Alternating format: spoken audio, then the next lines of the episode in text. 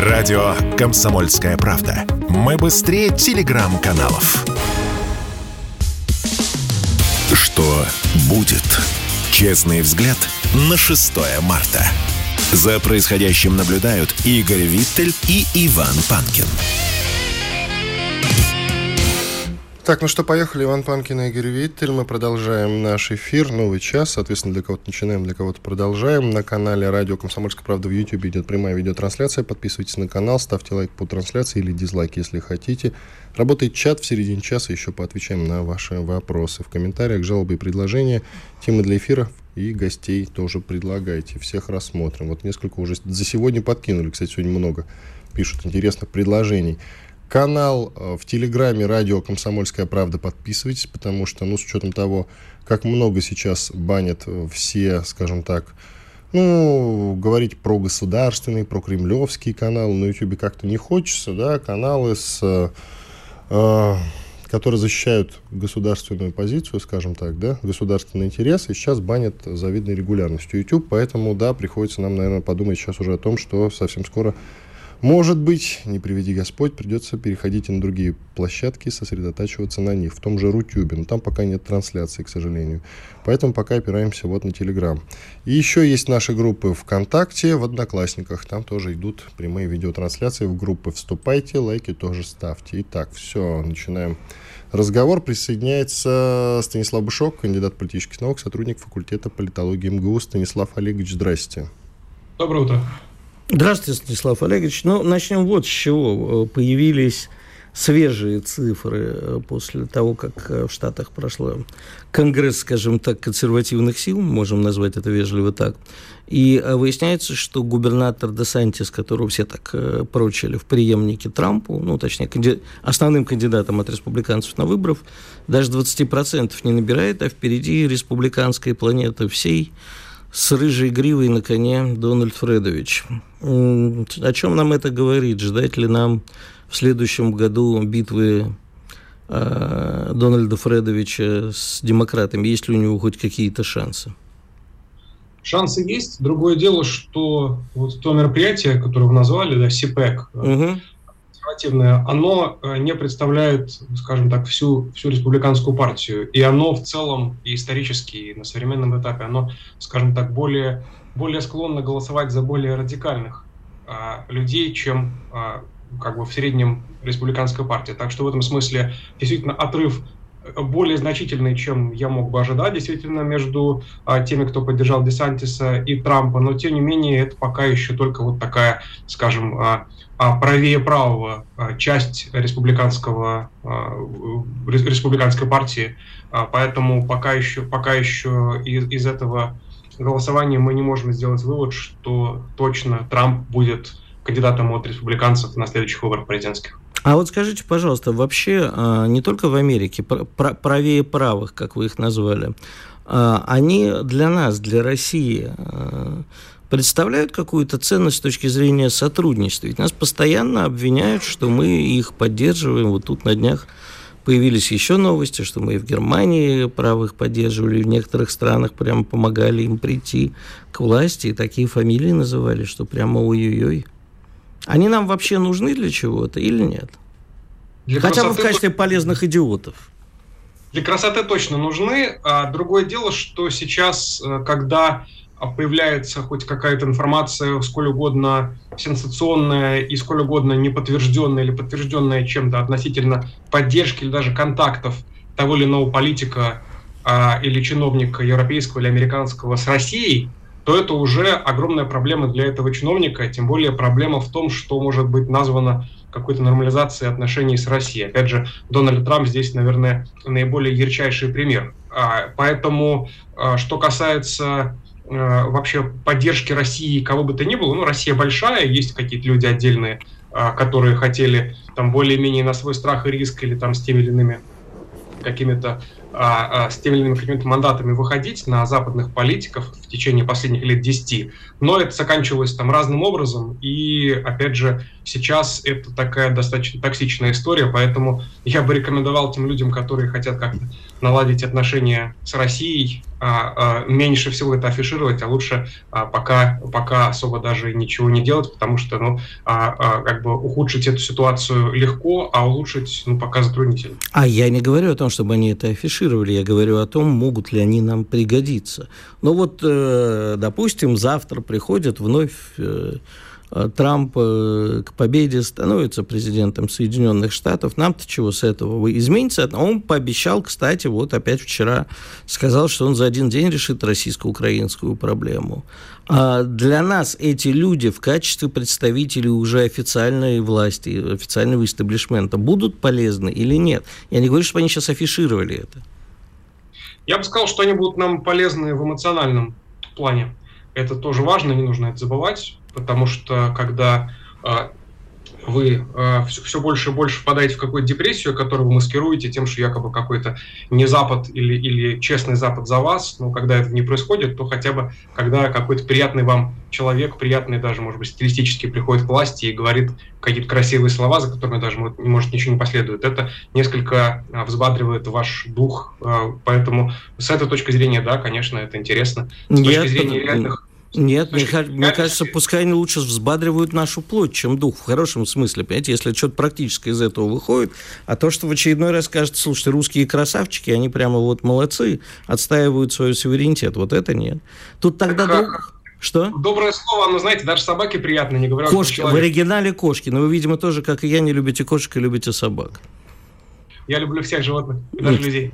Это вот это грех большой, не надо так делать. Да, больше. людей не надо любить. Да, а, скажите, Станислав, а вот э, у нас постоянно такая тут с Иваном и с нашими экспертами идет, э, идет такой разговор в студии, что, дескать, а, Элита это одно, а народы это другое. И народ Соединенных Штатов относится к России тепло, и вообще европейские народы. А уж самые там якобы заклятые враги поляки, такие на уровне простых людей вполне с нами.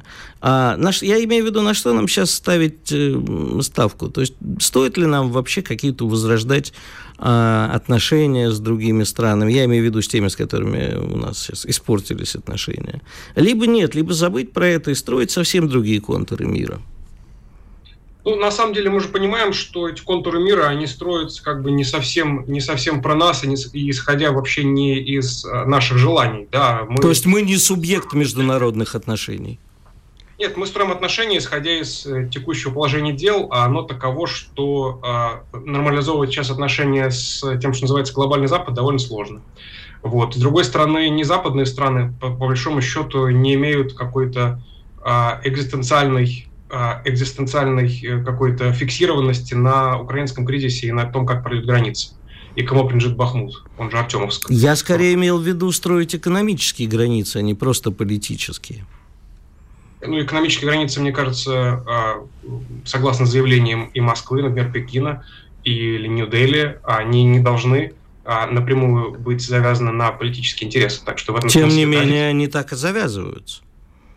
А, да, и из этого нужно исходить. Когда мы говорим, опять же, возвращаясь к вашему вопросу, что вот некий там простой народ за нас, ну а если простой народ играет. Я не говорю слово за нас, я говорю, что они не настроены радикально плохо по отношению. Да, да, да, да, да. Но в данном случае это синонимично, мне кажется. Смотрите, а если даже вы любите всей душой Россию, а, но при этом вы ведете бизнес, и при этом вы понимаете, что если вы дальше будете любить Россию, в том числе а, э, ведя с ней какие-то экономические дела, вот, то вы просто можете в итоге оказаться под вторичными санкциями, о чем как раз в, в новостном выпуске говорилось вот, до, до нас. Вот, то есть вы можете сколько угодно любить Россию, но одно дело любовь, а другое дело а, ваши прагматические интересы, и вы смотрите, где рынок сбыта ваших товаров. Одну больше. секундочку, Станислав Олегович. Как говорится, в российском уголовном есть два стула. На одном стуле, так сказать, вторичные санкции, а на другом стуле отлично. Мы портим отношения с Россией, поэтому будем в три раза дороже покупать э, жиженый природный газ у Соединенных Штатов, например, или по трубопроводу из Норвегии. Не в три раза, но дороже. А это как бы все-таки такая очень странная история. Тут нет однозначно э, экономического ответа. Да, в этом смысле, ну, э, если мы говорим про Запад, то, конечно, но а, мы же понимаем, что а, э, те, те рестрикции, которые вводятся, или саморестрикции, которые вводятся в отношении России, а, они связаны с военными действиями, а не с тем, что люди захотели подешевле что-то купить. То есть в данном случае это такая вот моральная составляющая, которую как-то в России, мне кажется, до сих пор не слишком оценивают, не понимая, что, в общем, в мировой политике или в западной политике, в отличие от экономики, да, там, в общем, моральные, а, а, моральные а, какие-то э, составляющие тоже присутствуют. Да ладно. То есть вот строится, исходя из моральных. Соединенные Штаты строят свою экономическую политику и вообще политику, исходя из каких-то моральных э, столпов, такой нрав... морали и нравственности говорили сейчас про Европу, да, сейчас переключились. Ну хорошо, на Европу, Европу, хорошо, поменяем на Европу. Да, нет, что, кас, что касается тех санкций, которые были введены и вводятся Европой против России, начиная с 24 февраля прошлого года, безусловно, они не носят в корне своем экономического характера. То есть их мотивация, понятно, что она в данном случае моральна. Хм. Уходим на перерыв. Станислав Олегович, оставайтесь, пожалуйста, с нами. Через две минуты продолжим разговор. Станислав Бушок, кандидат политических наук, сотрудник факультета политологии МГУ, Иван Панкин и Игорь Виттель. А я вот сейчас после перерыва предлагаю вам, друзья, обсудить другую новость. А то вы все какие-то серьезные темы обсуждаете, серьезные, серьезные, что даже скучно. Между прочим, Первая леди США Джилл Байден раскритиковала сомнения, касающиеся возраста президента Джо Байдена, и не поддержала инициативу республиканцев тестировать всех политиков старше 75 лет на умственную компетентность. Вот что будет, если все-таки они откажутся, и Байден не будет проходить этот тест. Спорткп.ру О спорте, как о жизни. Что будет? Честный взгляд на 6 марта. За происходящим наблюдают Игорь Виттель и Иван Панкин. Панкин Виттель и Станислав Бышок, кандидат политических наук, сотрудник факультета политологии МГУ. В общем, вопрос я озвучил в конце прошлой части. Я напомню, что э, Первая леди США, зовут ее Джилл Байден, не поддержала инициативу тестировать всех политиков старше 75 лет на умственную компетентность. Но, исходя из этого, я напомню, что Байден отказывался проходить этот тест задолго до этого. Соответственно, насколько я понимаю, этот тест они собираются, американцы, сделать обязательным для всех. Вот предположим, что если сделают, и Байден все-таки будет вынужден пройти эту процедуру, и окажется, что когнитивные способности у него не соответствуют требованиям, которые должны быть у президента Соединенных Штатов Америки. Что тогда? Будет ли импичмент или что? Я вот, можно, прежде чем Станислав ответит, хочу коротко прокомментировать. И меня, знаешь, что в свое время в Америке поразило? Огромное количество аварий, когда э, машина врезается в толпу людей. Там где я думаю, господи, ну, у них же вроде пьяным езда совсем запрещена, за это в тюрьму можно сесть, как же так? А потом выяснилось, что это все пожилые люди, которые просто теряют на секунду сознание за рулем или инсульт, не дай бог. А на мой взгляд, э, действительно, после определенного возраста, ну, кстати, Дональд Фредович не, не, не молод, скажем так, многие другие политики в мире нет. Но Он давай сильно станислав... бодрее, чем Байден. Ну, слушай, нет же такой, давай мерило бодрости введем. Давай да, тогда введем объективный э, какой-то критерий, которого, кстати, не существует. Станислав Но он, Олегович. по крайней мере, с невидимыми людьми не здоровается. Я вот о чем. Да, Станислав Олегович, вам слово. Смотрите, объективного критерия, наверное, не существует, но существуют субъективные критерии, связанные с демократическая система избрания а, сначала на уровне партии, а, выдвижения кандидатом, а потом на уровне, соответственно, уже избрания президента как такового. Соответственно, если будут э, расти сомнения в компетентности Байдена, то эти сомнения разрешатся ну, либо на уровне партии, либо на уровне выборов, которые у них состоятся там, в ближайшее время. В этом смысле как бы одно другое не исключает. То есть, возможно, если будет такая, не знаю, а, тенденция или мода к тому, чтобы проходить, э, начиная с какого-то возраста, какие тесты и даже их публиковать. Возможно, это просто будет какой-то дополнительный плюс или, наоборот, минус тому кандидату, который хочет переизбраться. А вот интересно, если опубликовать результаты теста и выяснится, что у какого-нибудь правителя в мире IQ ниже 100, и народ скажет, да господи, как же мы это самое-то за такого голосовали и столько лет под ним прожили. Но а другой вопрос. Скажите, Станислав Олегович, вот Шольц заявил, что время для гарантии безопасности Украине еще не пришло. А ведь это один из таких вариантов э, сейчас добиться каких-то мирных э, мирного договора на э, условиях, приемлемых одновременно и России, и Украине. То есть просто придут, скажут, нет, в НАТО не вступаем, обещаем. Не тот, другой вопрос, можно ли верить это обещаниям, но даем э, Украине гарантию, что дальше никто не пойдет, а вот эти границы, которых Россия достигла, а вот эти четыре новые республики плюс Крым, больше вопросов по ним не возникает. Но при этом э, Шольц говорит, да, мы типа готовы, но не сейчас, время не пришло. Ну, смотрите, все-таки э, как бы тут танго танцуют двое, когда идет речь о гарантиях безопасности по отношению к Украине, ну, а по отношению к России в данном случае тоже. Безусловно. А, смотрите, вообще, э, глобально говоря, ведь когда а в России и, скажем, в Европе говорят о европейской безопасности, то, как правило, подразумевают, ну не все, конечно, но такая вот генеральная линия подразумевает немножко разные вещи. Когда в России говорят о европейской безопасности, имеют в виду безопасность Европы и России, как части культурной части Европы.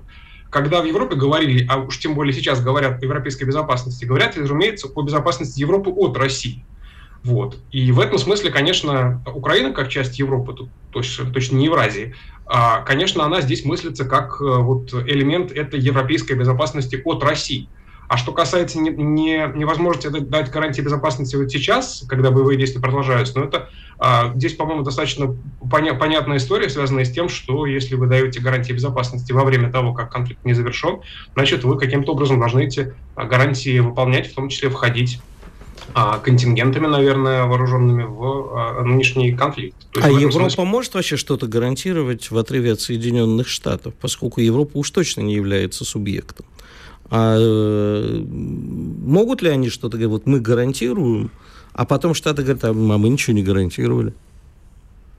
Ну, э, смотря в каком это будет ключе. Понимаете, если мы говорим про НАТО, то НАТО без Соединенных Штатов не работает. Если мы говорим про какой-то проект, о котором говорили там много кто, в том числе и нынешний президент э, а, Франции Эммануэль Макрон относительно какой-то европейской системы безопасности, европейской армии. Без, вот без это, НАТО, это да, без Соединенных Штатов.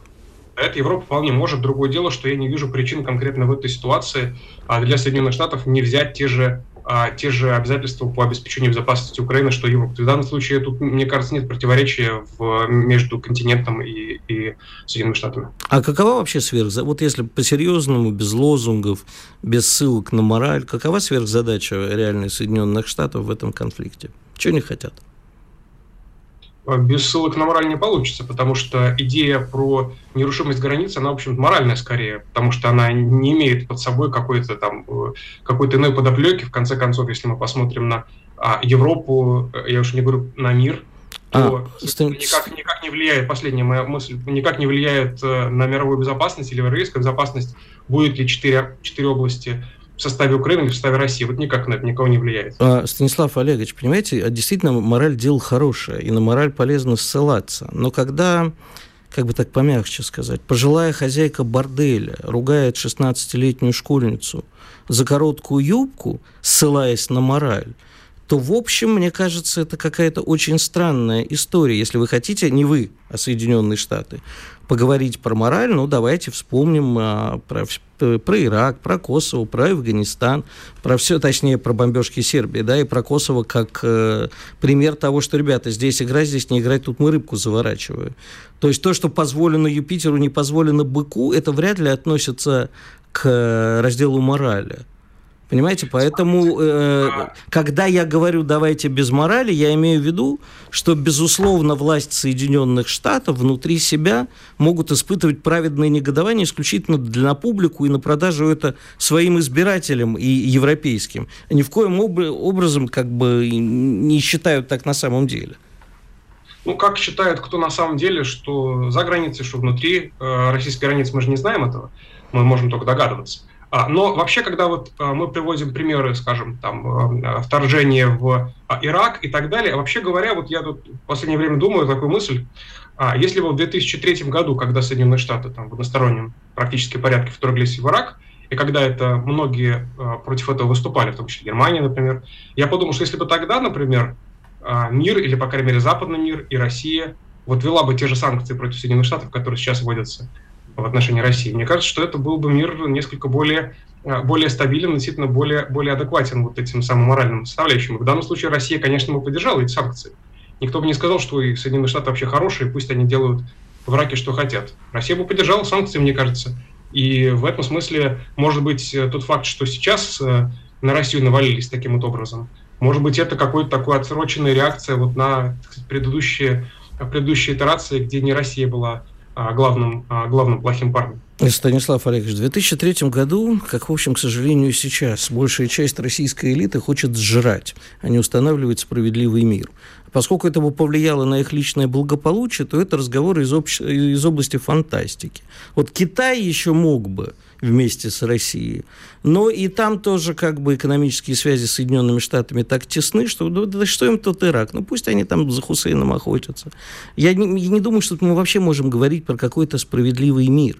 А, когда я говорю о том, что на самом деле хотят Соединенные Штаты, ну, например, а, цель ослабить экономически и Европу, и Россию, это я понимаю. Вот это сверхзадача. А навести более справедливый мир, в котором торжествует мораль и порядок, и международные отношения э, более справедливые. К тому же, знаете, покойная Галина Старовойтова, Царствие Небесное, говорила, что сейчас будет основной конфликт между постулатом о нерушимости границ и правом народов на самоопределение. Если вы мне скажете, что право народов на самоопределение менее морально, чем постулат о нерушимости границ, я очень сильно удивлюсь. Нет, дело в том, что эта история, она, в общем, имеет вполне себе э, диалектическое снятие. А, э, снятие заключается в э, представлении национальности, автономии в составе больших государств. То есть, когда вы имеете большое государство с национальными меньшинствами, и вы даете политические, культурные, экономические права этим самым вашим меньшинствам, то тогда здесь снимается противоречие между самоопределением народов и территориальной целостностью а, государств. Мы видим, что не во всех странах это соблюдается, в том числе, что частично приводит и к вооруженному конфликту. По зерновой сделке, опять-таки, вы уж извините, что снова возвращаюсь к этому моменту. Мы с Игорем сегодня уже затрагивали тему, но так как огромное количество сообщений нам по-прежнему сыпется в чат по этой теме, скажите, пожалуйста, мы останемся в зерновой сделке? Опять-таки вернусь к заявлению Марии Захаровой, официального представителя Министерства иностранных дел. Она говорит, что, скорее всего, это мухлёж. Это не прямая цитата, но тем не менее. Что вы скажете? Вот у нас минута остается как раз. Может, нам самим, бедным странам, отправлять зерно. Минута.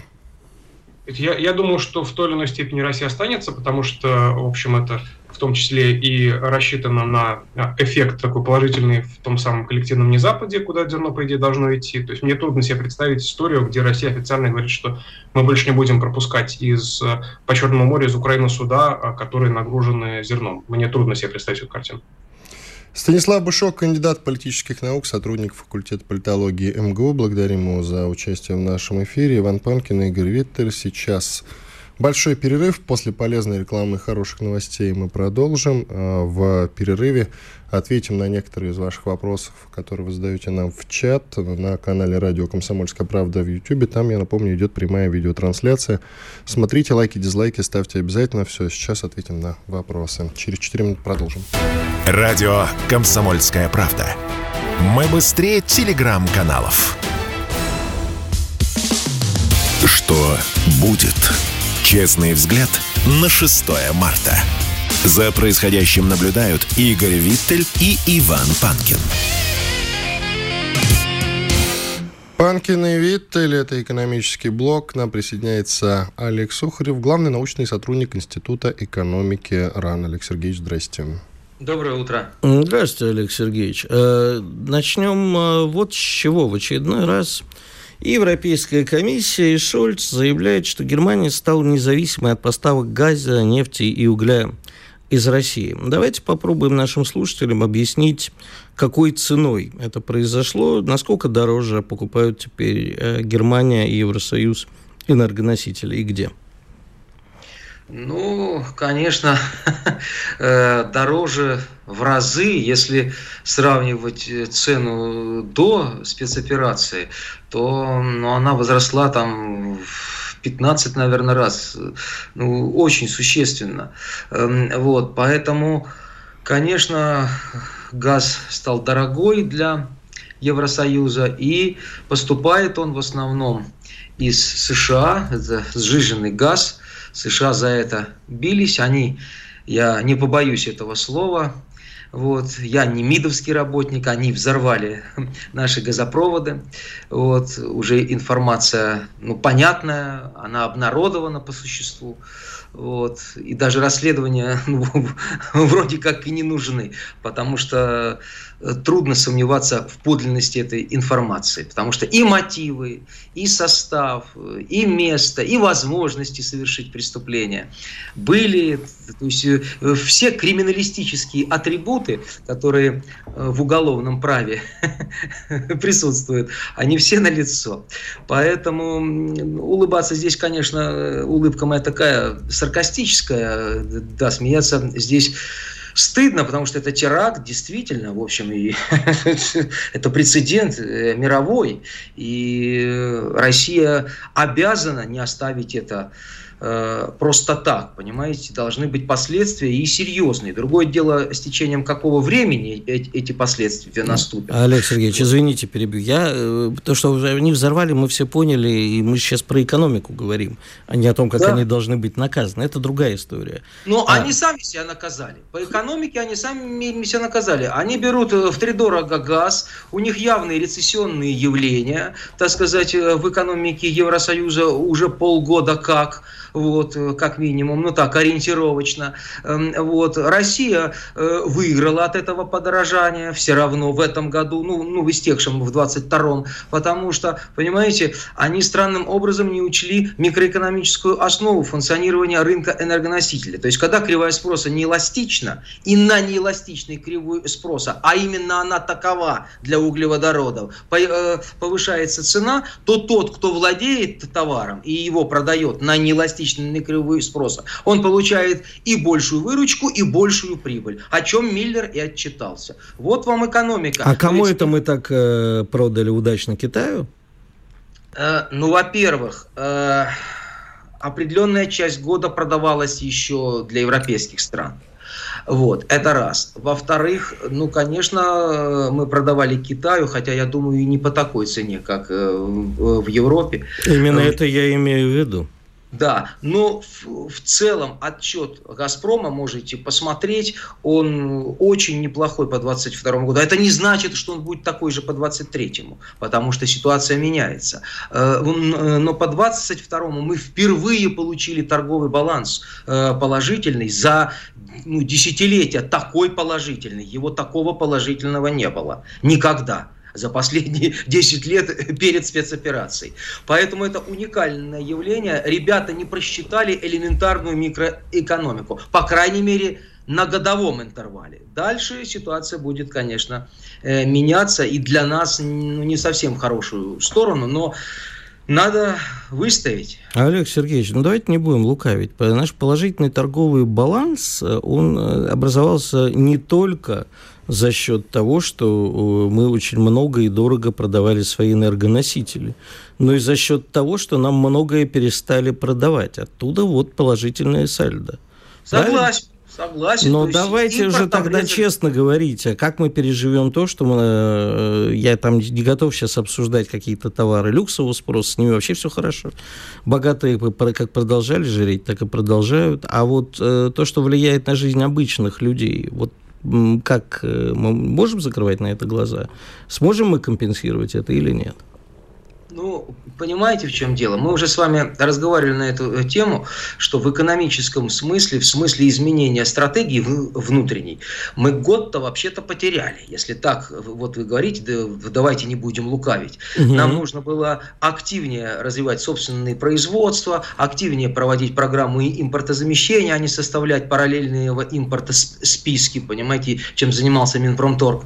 Вот, то есть есть проколы, и проколы э, серьезные. Вы абсолютно абсолютно правы. Торговый баланс – это две вещи. Это экспорт и импорт. Импорт просел, вот, но и, эк, и по экспорту даже э, продажи по экспорту были чуть лучше, чем в предыдущие годы. Все равно, даже несмотря на проседающий э, импорт, что и дало такой э, прирост самого сальда.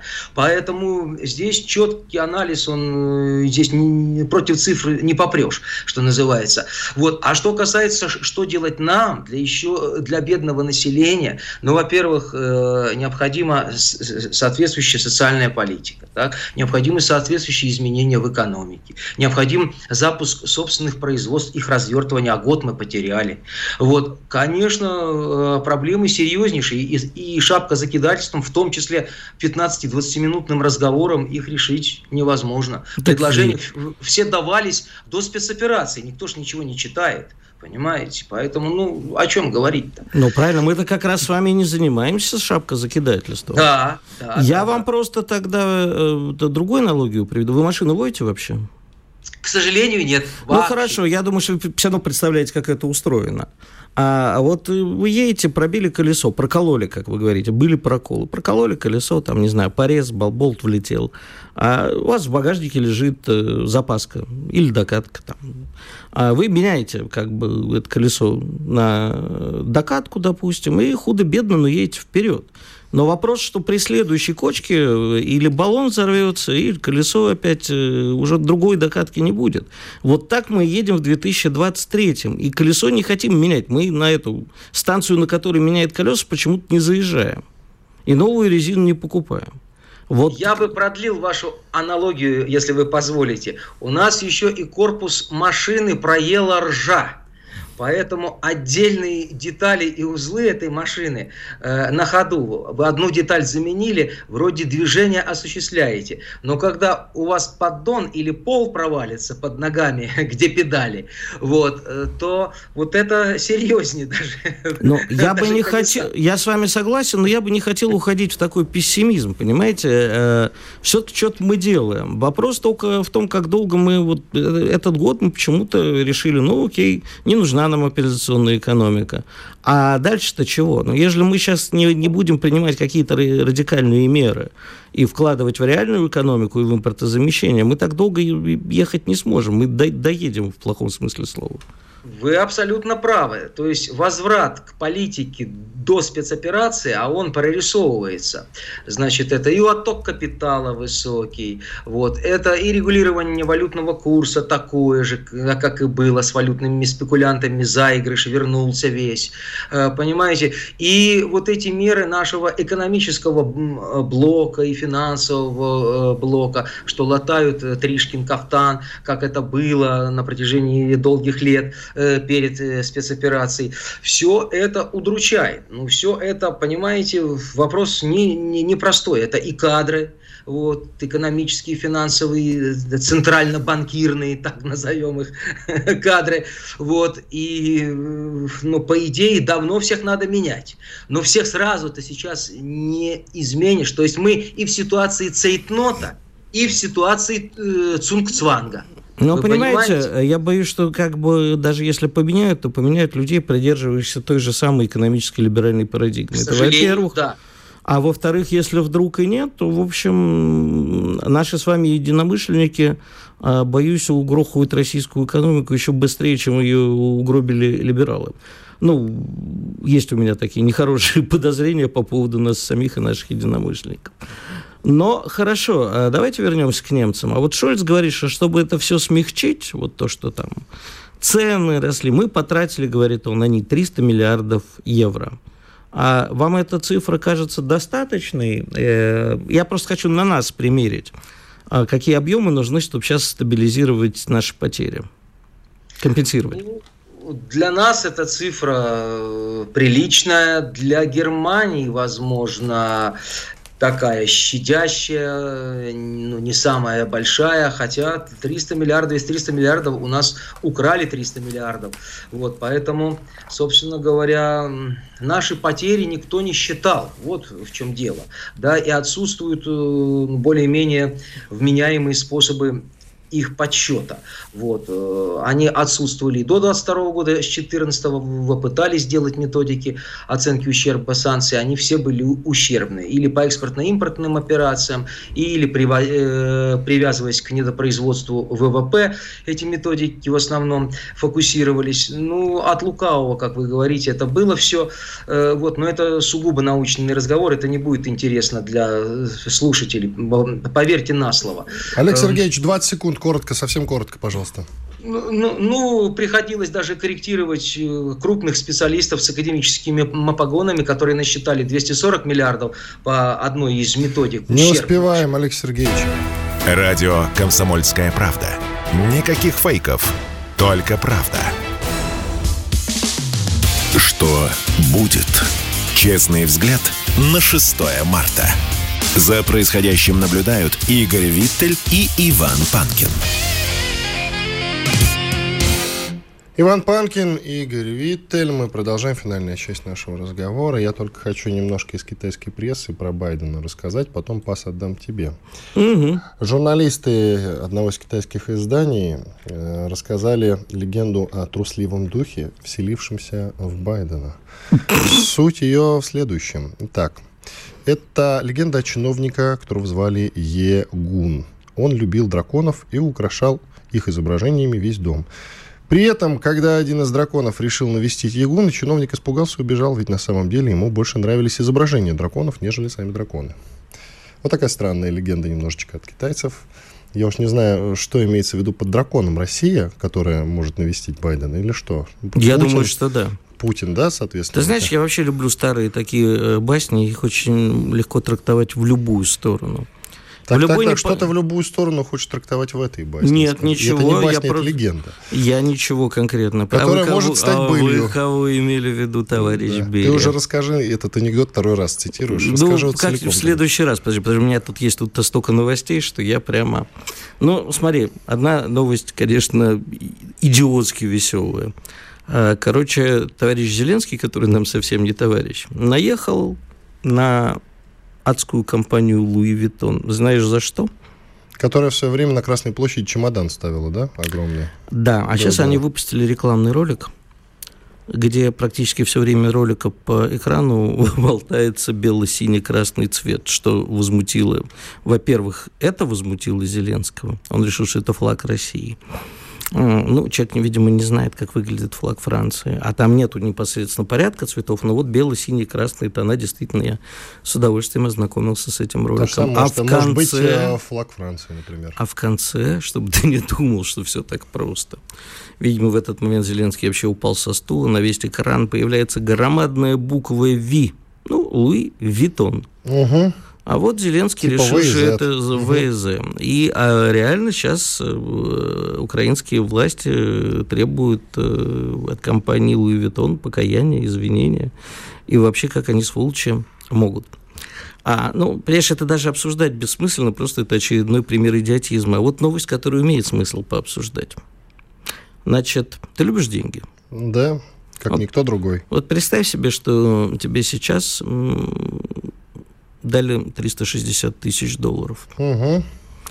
Теперь рассказываю. Значит, э, агентство Bloomberg сообщает, что штат Калифорния, штат не государство Соединенные Штаты, штат Калифорния, а про него есть у меня две новости, а, решил выплатить чернокожим жителям штата Калифорния, коих почти 2 миллиона, 1,8 миллиона, 640 миллиардов долларов а примерно Неплохо по, так. по 360 тысяч на человека, только по факту того, что они являются потомками чернокожих рабов.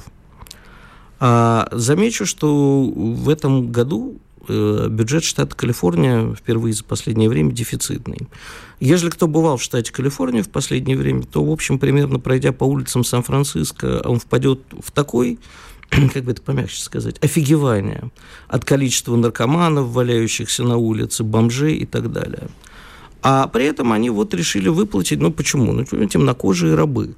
А задавать вопросы, а почему только темнокожим рабам? Почему вы не хотите выплатить индейцам, которых вы уничтожили? Причем заметим. На индейцев там всем пофигу. Что э, штат Калифорния, да, те, кто критикуют вот эту вот инициативу, они говорят, подождите, подождите. А штат Калифорния в работорговле не был замечен. В этом были замечены Южные Штаты. А штат Калифорния вообще был свободным штатом ни к тем, ни к другим, к началу гражданской И войны. входил в «Зеленую книгу», насколько я понимаю, пресловутую. В «Зеленую книгу» Мамара Каддафи, мою любимую? Нет? нет, в «Зеленую книгу», в которой были обозначены как раз штаты, есть и фильм соответствующий «Зеленая книга». да? Что, да. А, я только зеленую милю знаю, прости, прости мою темноту. Но вот, как короче, раз про темноту, да. Короче, такая вот история. Э, у штата денег нету. Как брать эти деньги, никто не знает. Но давайте как бы э, потомков рабов покормим. Вот это хорошая инициатива, ее можно по всему миру распространить, все разорятся, э, либо инфляцию разгонят. Но есть еще хорошие новости штата Калифорния, прикинь. Так, а, там светит солнце? Э, нет. Опять-таки, вот эти борцы за все хорошее против всего плохого заявили, что они против того, чтобы из штата Калифорния депортировали пойманных торговцев наркотиками, которые в основном фетанил, там, э, забыл, как это называется, ну, синтетический опиоид какой-то. Вот. Вот, типа, э, они против инициативы государственной, то есть федеральной, чтобы пойманных нелегальных иммигрантов, замеченных в торговле наркотиками, депортировали. Они скажут, что свобода превыше всего, и святые ценности нашего штата, они выше всего. Поэтому не сметь трогать торговцев наркотиками. Это все к вопросу о морали и нравственности. Ну и последний Про мораль и нравственность, извини. Про мораль и нравственность я тебя прерву, и вот моя новость тогда, раз Давай. уж ты заговорил. Здоровому пациенту по ошибке ампутировали пенис. Э, дело произошло в Италии, там хирург как раз направил пациента на операцию, э, ему 60 лет, и вот как раз на удаление злокачественной опухоли. И по ошибке, соответственно, половой член-то и удалили. Но... А моральная нравственность тут где? Э, в комментариях. Как в комментариях под этой, да, под этой статьей как раз там пишут люди, ну ему 60 лет, зачем ему половой член? А, Действительно. Теперь твоя новость. Кажется, дедушка, ты уже отписался. А, ты знаешь, еще одна новость, и, как ни странно, опять из Калифорнии. Вот я тут вроде как э, иронично отношусь э, к тому, чтобы без разбора по 360 тысяч долларов выплатить всем чернокожим. А вот, э, представляешь калифорнийский судья постановил освободить человека, которого призвали в свое время виновным в грабительстве с убийством и сексуальном насилии, его приговорили пожизненно. А сейчас его освободили, человек невинный, просидел 38 лет в тюрьме. Естественно, Таких в США историй очень много, да? Да, и, естественно, этот человек темнокожий. И вот по неволе... Нет, а, э, я тебе объясню. Я хорошо знаю, как работают американские полиции и спецслужбы. По факту темной кожи. И, кстати, можно понять, как бы это не жестоко звучало. Ты заходишь в криминальный район, где ты знаешь, ну, какой-нибудь из Нью-Йорк, например, да, в Бруклине есть такой райончик, где ты видишь, что ты говоришь подростку «остановись», а подросток лезет зачем-то в карман. В 90% случаев подросток туда лезет за пистолетом. А вот в 10% случаев нет. И именно этого подростка невинного, который вышел за шоколадкой, он полез в карман, чтобы не знаю зачем, вы, вы, может сбросить пакетик с травы, может просто руки так хотел поднять.